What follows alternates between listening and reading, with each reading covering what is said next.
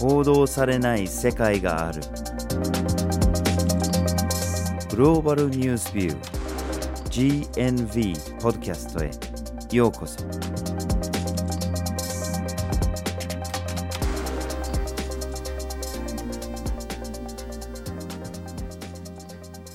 バジル・ホーキンスです。岩根あずさです。今回のポッドキャストのテーマはワールドカップの裏側ですはい。ワールドカップというと、4年に一度開催されている国際的なサッカーの試合ということですね。うん今年2022年がちょうど開催年になっていて、今年の開催国はカタールです。もちろん国際的なスポーツイベントとして圧倒的な報道量だったりとか、もしくはこう自国を応援するようなナショナリズム的な側面っていうのも目立っているんじゃないかなと思います。そうですね。まあしかしその背景にはいろんな問題が潜んでますね。で、これがまあ開催が決まった2010年あたりからずっと続いているわけで、まあ例えばその開催地決定の時点から、そもそもワールドカップに一度も出場したことがないカタール、あるいはスタジアムが全然ないカタール、あるいは気候的にも非常に暑いっていうこのいろんな意味で適してないのになんでカタールが選ばれたのかというのが話題になってたり。でそこからいろんな賄賂の動きだとか腐敗の動きだとかそのそれを監督する FIFA っていう組織の中での腐敗の問題だとかもうそういうものがいっぱい出てきたんですよね。でこれカタールだけの問題じゃ全然なくてもうフランス元大統領も絡んでたりとかいろんなサッカー選手とかいろんな人が絡んだようなとにかくお金がじゃんじゃん動いてカタールに決まったってそういうような印象は残っているんですね。うん。でそれプラス今度スタジアムたくさん作るわけだから労働者の問題がいろいろ出てくるんですね。その過酷な状況の中で労働したりしてるとか低賃金で動いてるとか人権が脅かされてるとかあるいはこのような大会を開催するにあたって環境問題も大きいんじゃないかだとか二酸化炭素が大量に排出されたりとか。でちょっとサッカーの場からちょっと離れててもカタールではいろんな別のものも抱えてたりちょうどこの開催前の2017年からずっと周辺国との外交危機を引きずってるっていうのもありましたしうん。で事実上の独裁国でもあってその中での政治的な自由だとか言論の自由だとかそういうのは厳しく制限されたりあるいはその同性愛行為が処罰されたりとかそういうような指摘もたくさん受けてていろんな問題が現れになった大会とも言えます。でまあこんだけのたくさんの問題がある中全てについて話すことはできないんですけれども今回は労働問題と環境問題に絞って話を進めたいと思います。でそれがどれほど注目されたのかも含めてちょっと話したいと思います。はい。そこで今回のポッドキャストではまずはじめに労働問題について2つ目に環境問題についてそして最後にメディアの注目という3つの視点からお送りします。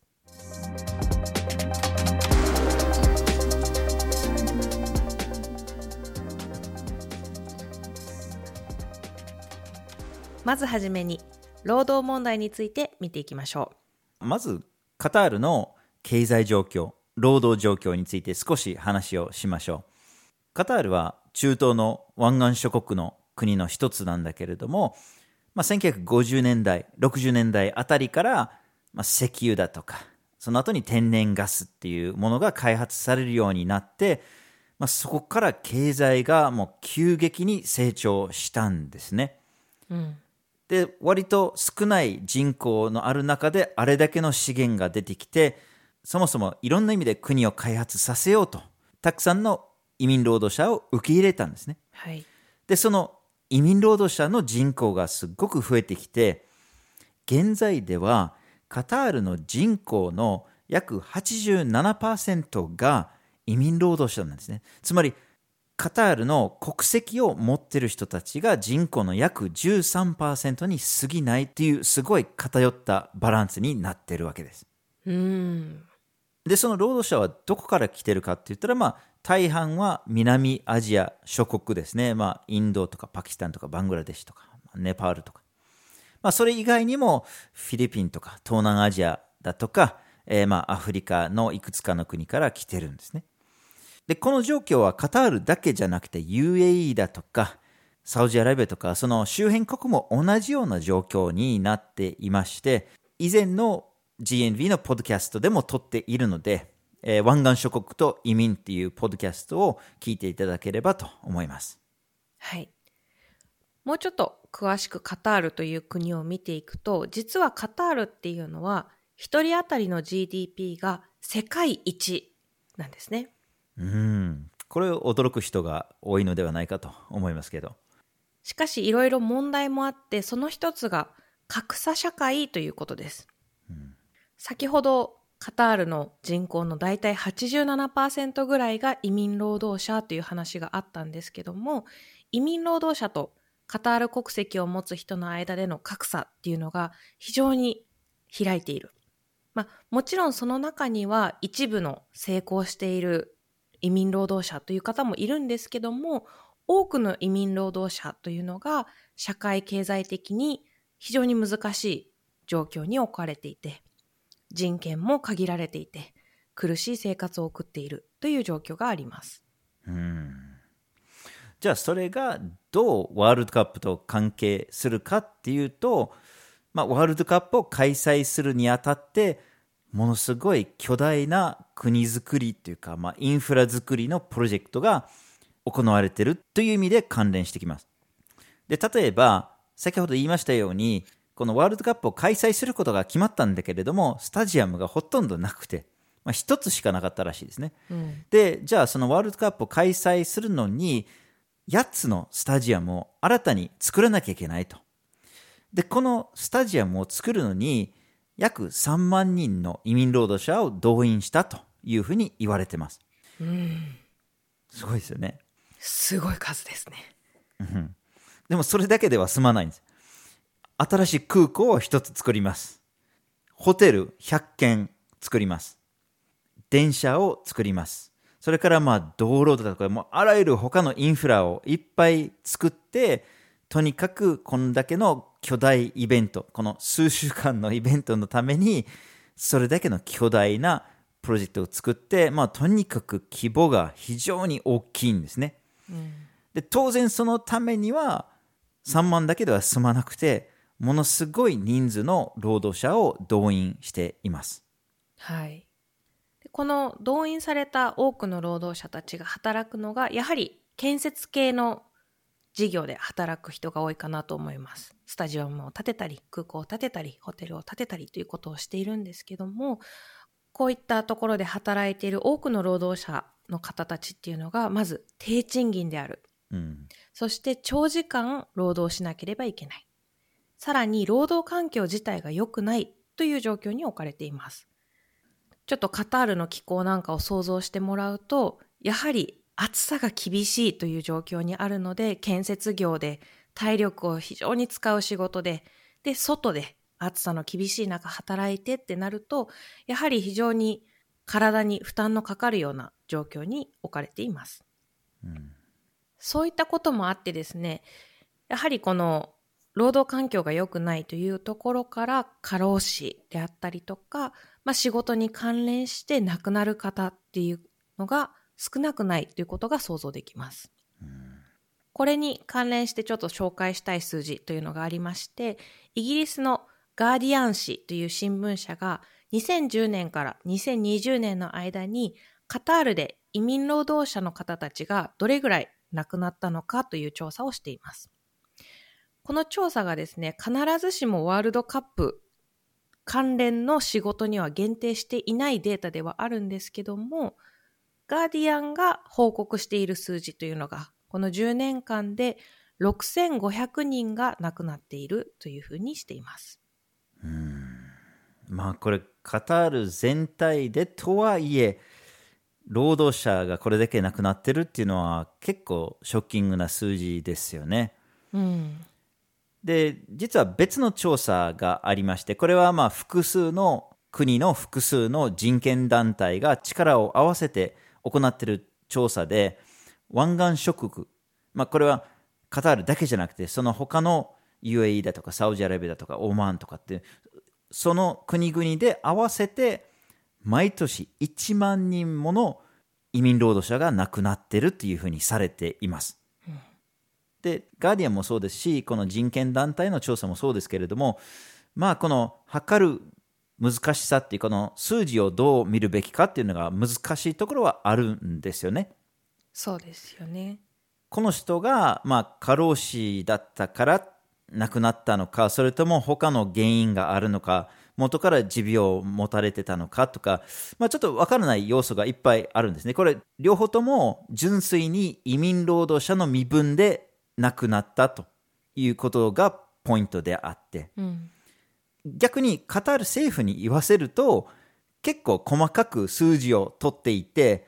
でカタール政府によると2014年から2021年までこの移民労働者によるワールドカップ関連のプロジェクトに限定して40人が亡くなってると。うん。でしかもそのうちの仕事が原因で亡くなってるとされてる人たちがたった3人だとうん。いうふうに主張するんですね。なるほど。まあこれはどう考えても少なすぎるとうん。いうふうに想像はするんですけれども、まあ、実際はちょっとわからないところがありますね。ただおそらく多くの人たちが本当に劣悪な環境の中で亡くなっているということは間違いないでしょう。で、まあ、例えば死因が心臓発作だとか呼吸不全とかってなってたりすることはあるとは思うんですけれども場合によってはそれが過労死によるものだとかあるいは外でのこの熱射病の一環で亡くなるとかってまあいろいろとつながってるところは考えられるんですけれどもちょっと測りにくいところがありますね。うん。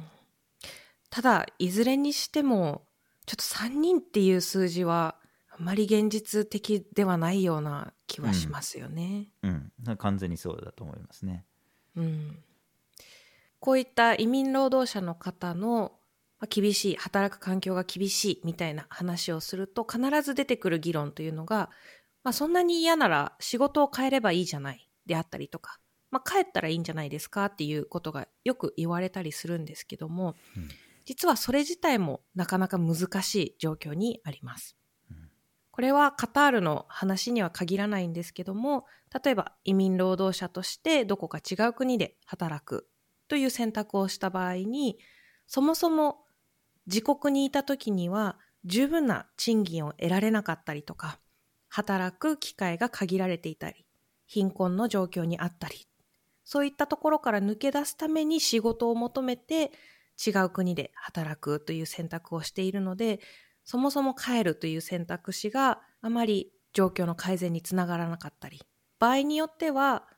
移民労働者として働くにあたって、まあ、仲介業者を通していたりとか、まあ、フライトを取るためのお金を工面するために借金をしていたり、なんていうこともあって、なかなか簡単に帰国したり、仕事を変えるということがしにくい状況があります。うんそこに加えてですね、他の湾岸諸国と同じように、カタールもカファーラ制度という制度を導入していました。うんこの制度というのがですね、移民労働者がまあカタールに入国して働くとなった場合に、雇用主がその移民労働者の保証人となります。保証人なので、もしその移民労働者の方が事件や事故を起こしたり巻き込まれたりとなった時に、最終的な責任が雇用主の方にかかってくる場合があります。そうなると雇用主は問題を起こされては困るということで、例えばパスポートを預かりますであったりとか、住む場所はここにしか住んじゃダメですよというふうに限定したり、場合によっては帰国だったりとか、移動というものが厳しく制限されたりもします。うんさらにですね、仕事を変えるとなると、保証人を変えるということになるので、なかなかその自由に仕事を変えるということも難しいというような状況が続いてきました。まあ、なかなかこのカファーラ制度というのがいろんな問題をはらんでいて、例えば、まあ、カタールのケースではないんですけども、クウェートではオンラインのアプリ上で人身売買をされていた。まあ、うちで働いてるメイドいくらいくらでいりませんかというような感じで人身売買がされていたり、そもそもの制度としての問題点っていうのが非常に大きいものです。うん。まあこれ湾岸諸国の各国にある問題ではあるんですけれども、実はカタールは2020年にカファラ制度を廃止したというふうに発表してるんですね。まあひょっとしたらこれはこのワールドカップの開催のきっかけでいろんなところからプレッシャーがあってそうしたのかもしれないんですけれども、まあ、廃止するっていうのはもちろんいいことではあるんだけれども、まあ、長年根付いた慣習としてそれが雇用主とか政府ががいきなり全てがなくなって全て自由だってそういうような流れは必ずしも簡単に起きるわけではなく本格的に改善されるまでにはまだまだ時間がかかりそうだというふうに見られています。うんで、また、その、例えば、賃金の未払いだとか、劣悪な環境に対して抗議をするという労働者が現れるっていうことももちろん考えられるんだけれども、それもなかなかできないんですね。まあ、実際、最近、その、賃金の未払いに対してデモを起こした従業員が逮捕されたり、あるいは強制送還されたりした事例もあって、その自分の状況を改善するために立ち上がるっていう、その労働者の一つの権利とも言えるものっていうのは、カタールではなかなか成り立たないわけです。うん、まあいろんな意味で本当に劣悪な環境が続いているというふうに見られています。はい。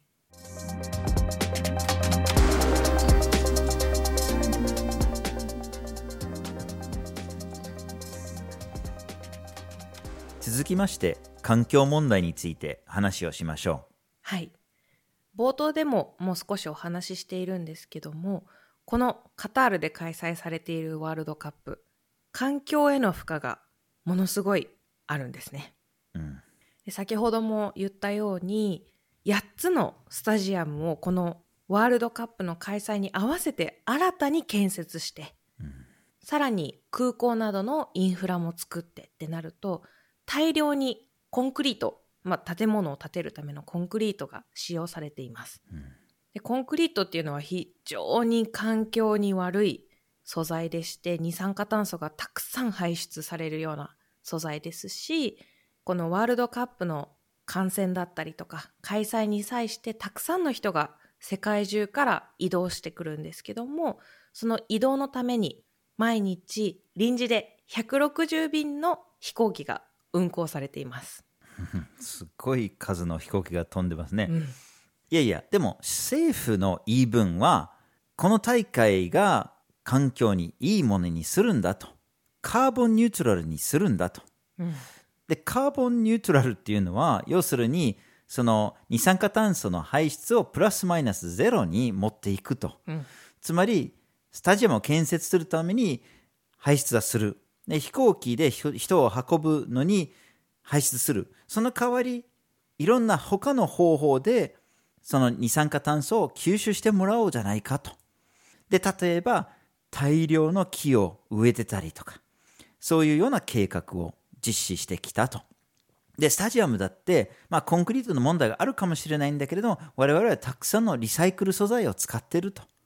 で、水だって、その、排出された水とかを公園に流して再利用するんだとか。で、移動も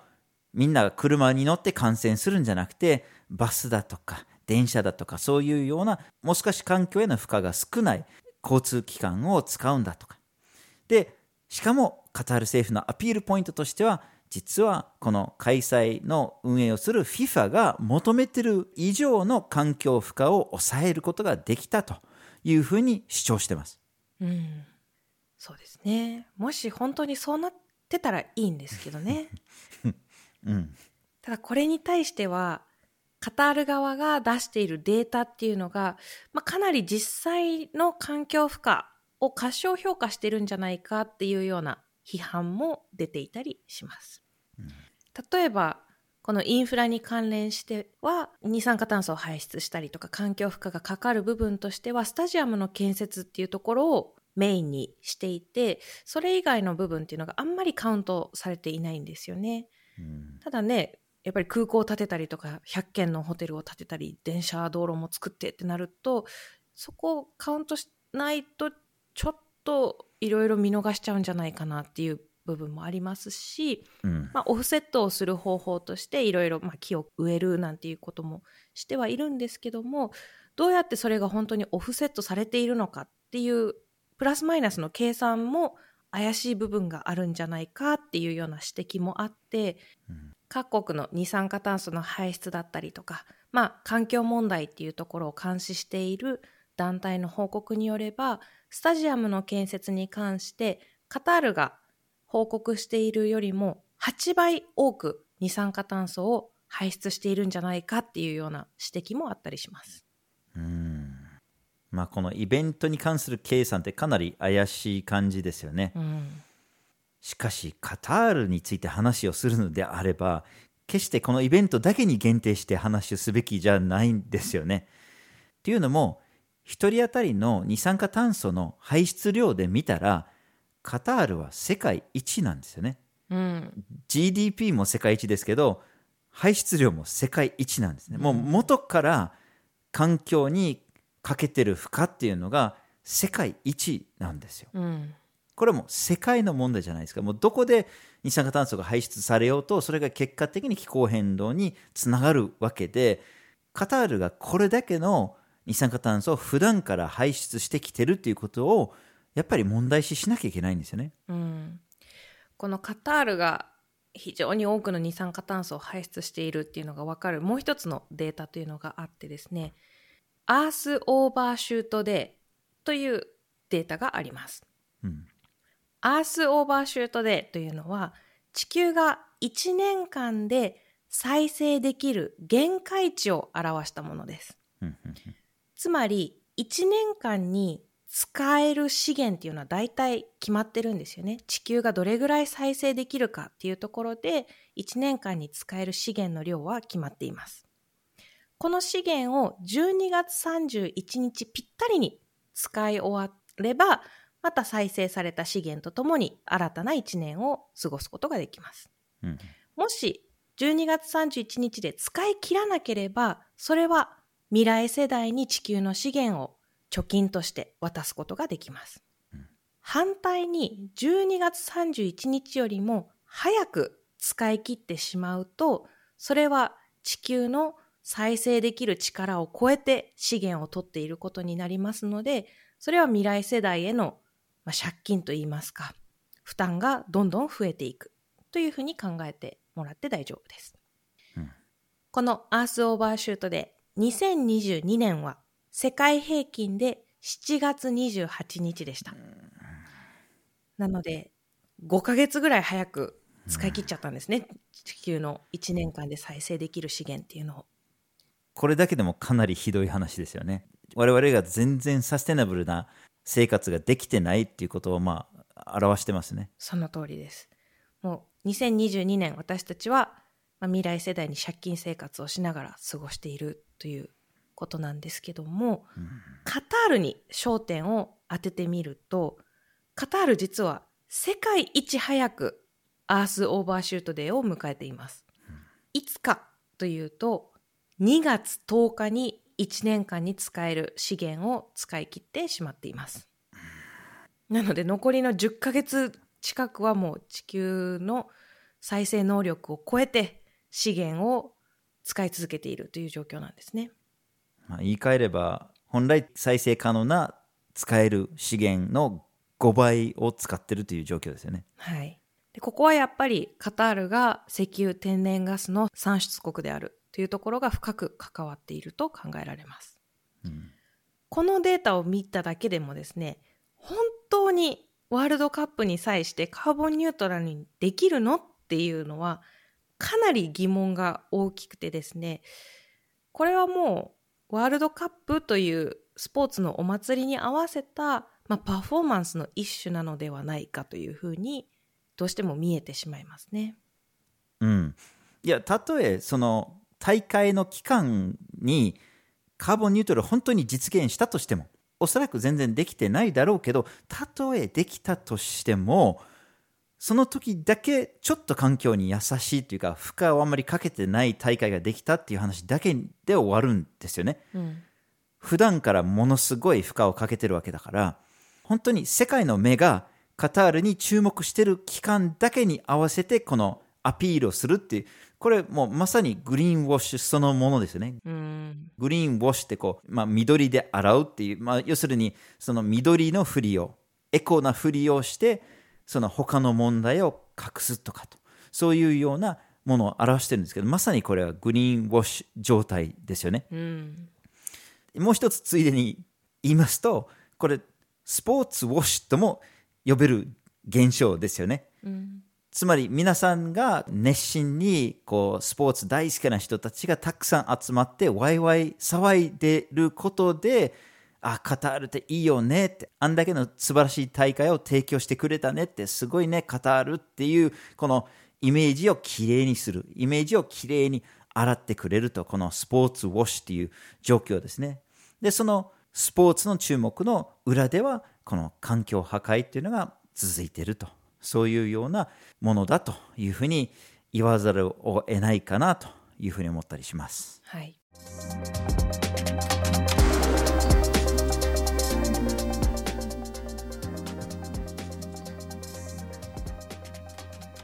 では最後にメディアの注目について見ていきましょう。はい。まあ、冒頭にも言いましたように、とにかくこのワールドカップに対する報道量が非常に多いんですよね。うん、で、今回はまあ日本の話はするんですけれども、まあ当然その出場している各国での報道量っていうのは非常に大きいものだっていうのはまあ想像するんですけれども、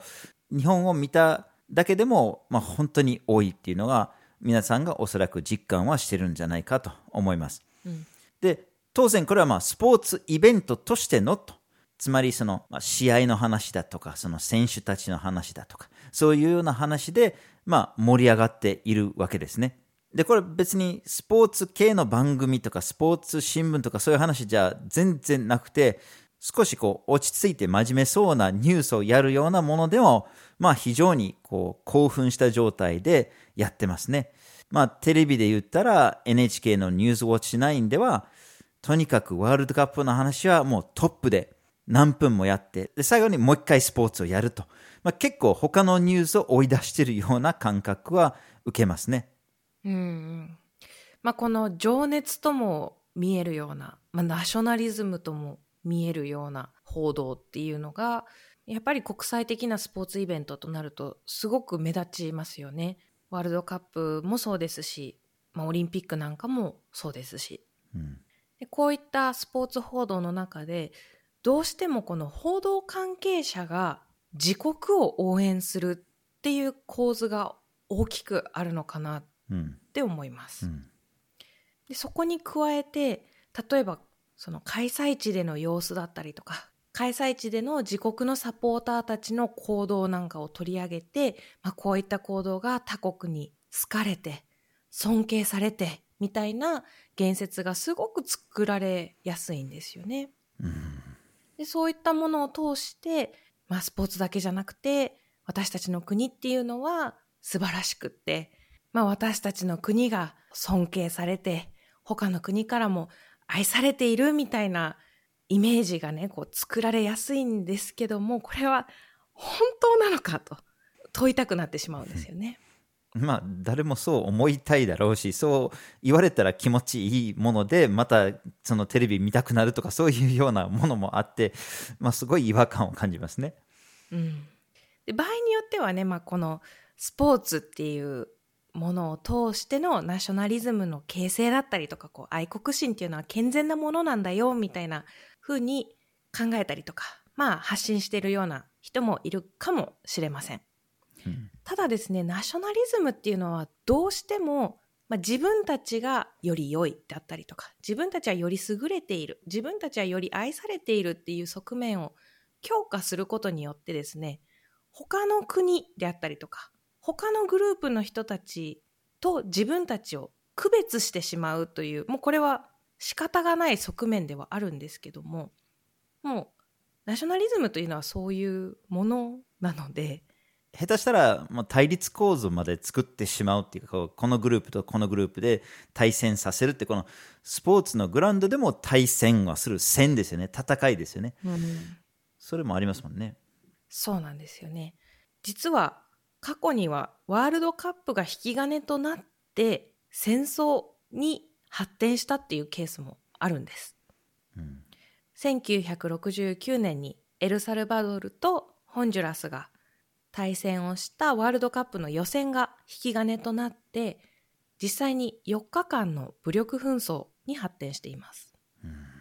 もちろんこういった国際的なスポーツのイベントっていうのはそこまで切磋琢磨してきた選手の素晴らしいプレーを見るっていう楽しみだったりとかそれを応援したいっていう気持ちはあると思いますただそこに自国が素晴らしいであったりとか私たちの国は他より優れているっていうような視点が入ってきちゃうとそもそもスポーツの目指すところともまた離れていっちゃうのかなっていう気もします。うん、まあその選手の素晴らしさじゃなくて国が中心になってしまうわけですよね。うん、まあそれをちょっと一旦置いておいてこれまで話してきたようなこの労働問題とか環境問題とかこのスポーツ大会の背景にあるこれらの問題ですけれども、報道でどのように注目されてきたのかということで、GNV の方で一つ調査をしてみました。朝日新聞と毎日新聞と読売新聞、この3紙を調査したんですけれども、その期間はワールドカップが開幕する1ヶ月前、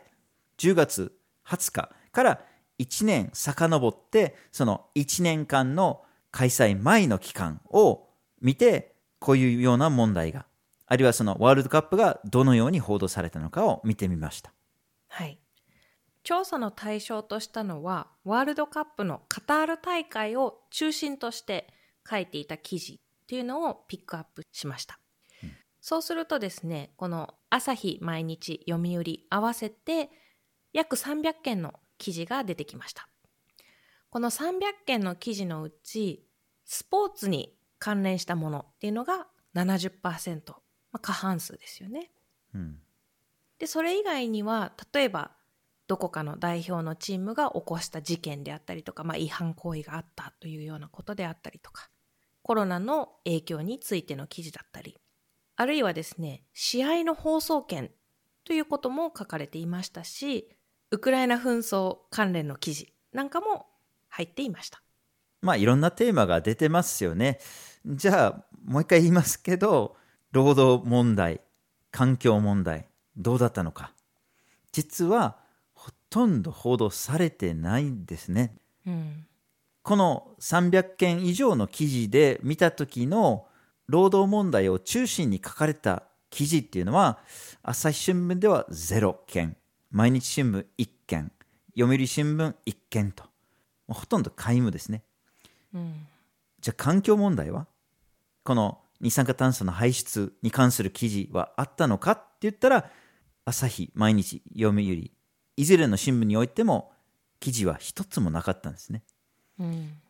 でまあその気候が暑いんだとかじゃあその中でスタジアムの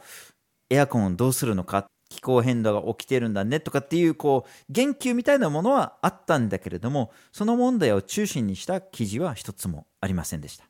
うん、とはいえワールドカップっていうのは開催期間の何年も前から準備がされているものなんですよね。うん、もしかしたらもっともっと前には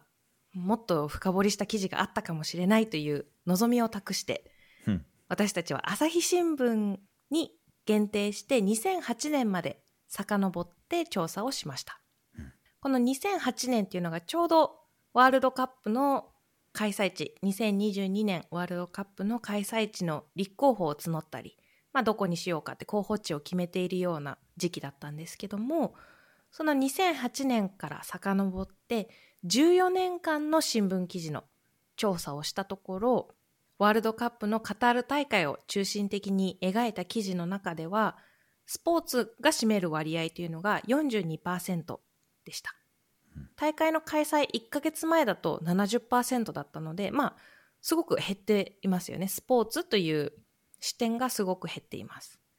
ただこの時期っていうのはまだ予選も始まってないですし、まあ、そもそも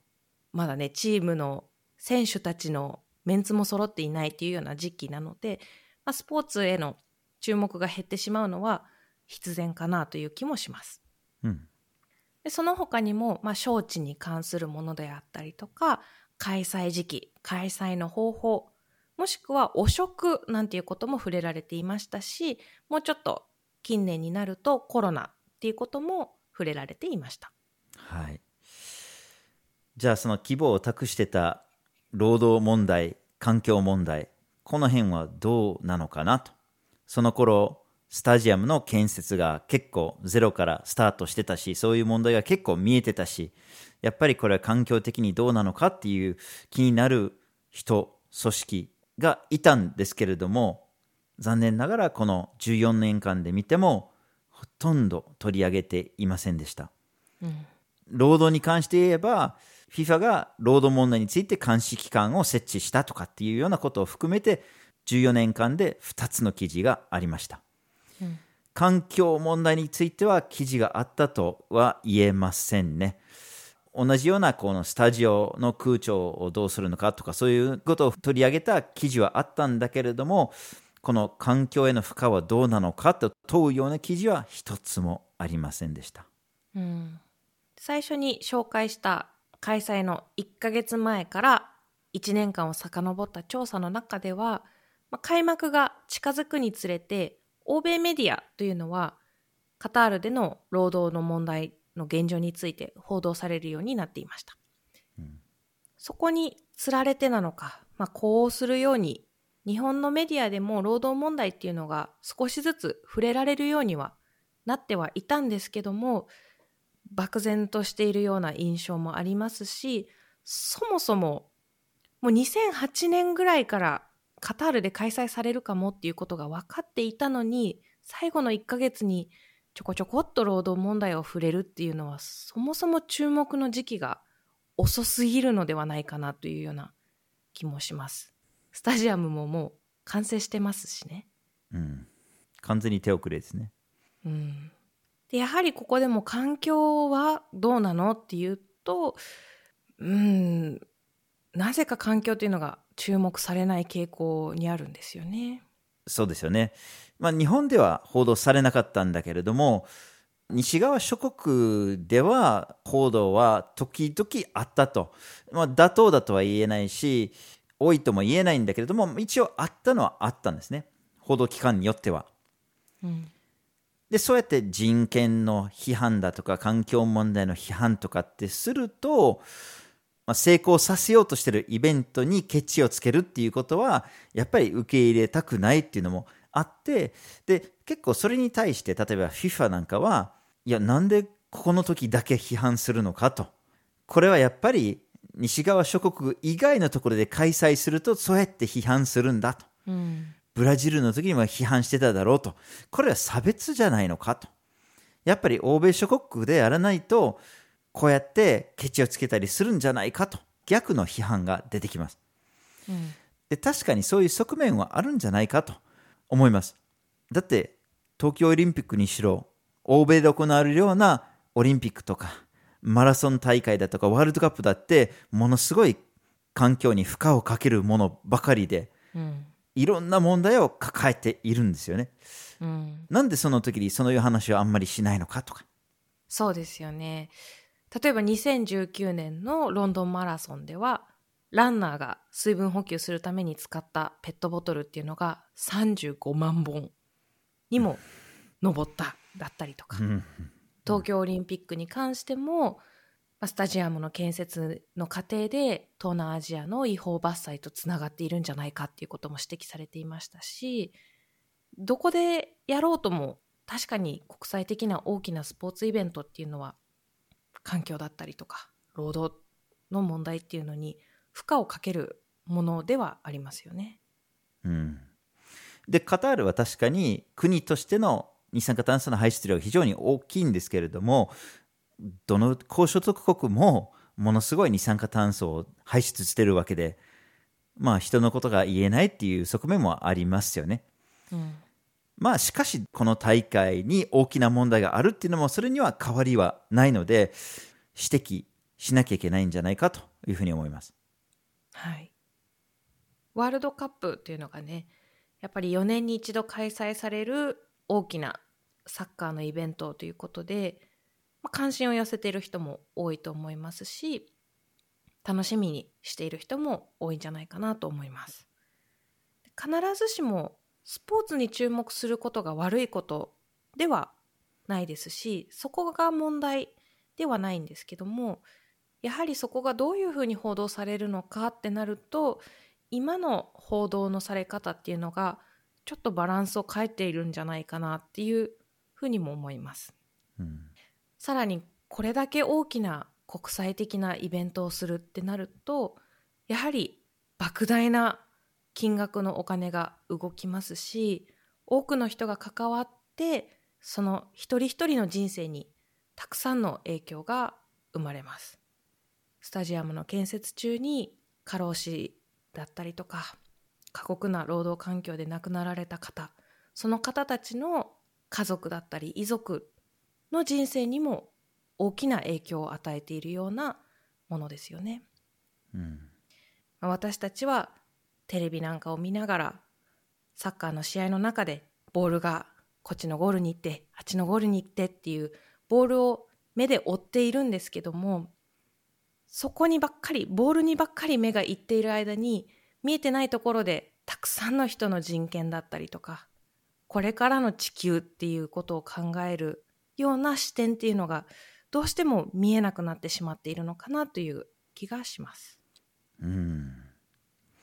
まあ実はこのカタールでのワールドカップの開幕前には別の大イベントが行われてましたね。うんそれが気候変動について議論する場である COP が行われてましたね。はい、COP27 だったんですけれども、エジプトで開催されました。で、こういう COP で政治家たちがいろんな約束はするんだけれども、結果的に二酸化炭素が増え続けてるんですね、排出が。うんで、やがてこれが人類の存続に関わるような問題につながっています。その中で世界一の二酸化炭素の排出量のあるカタールでもうまさに改善が必要としているような分野でもありますね。じゃあこの COP っていう大々的なイベントはどれぐらい報道されたのかと。ワールドカップに対する報道に比べてどれぐらいの差があったのか。うんまあ、確かにコップを見るとそんなに興奮するような内容ではないかもしれないし地味な交渉なのかもしれないんだけれどもだけど人類の存続がかかってるとうんで結果的にあんまり報道されてないような印象を受けます例えばどういうような成果が得られたのかあるいはどういう成果が得られなかったのかって。どれほどそれを知る機会があったんだろうかと。でナショナリズムなどの力を借りてこのスポーツが盛り上がるっていうのは分かるんだけれどもだけど世界の問題の情報を提供する役割を担っているはずのこの社会的責任みたいなものを担っているはずのメディアやっぱりもう少し頑張っていただきたいなというふうに思います。はい。今回のポッドキャストは、ワールドカップの裏側というテーマでお送りしました。まずはじめに、労働問題について。二つ目に、環境問題について。そして最後に、メディアの注目という三つの視点からお送りしました。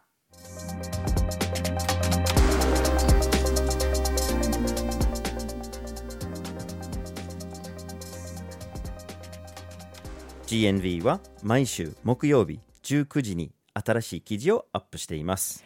火曜日と土曜日には、一枚ワールドもアップしています。Twitter、Facebook、Instagram でも発信しています。ポッドキャストは、毎月第1、第3月曜日に発信します。ぜひフォローしてください。次回もお楽しみに。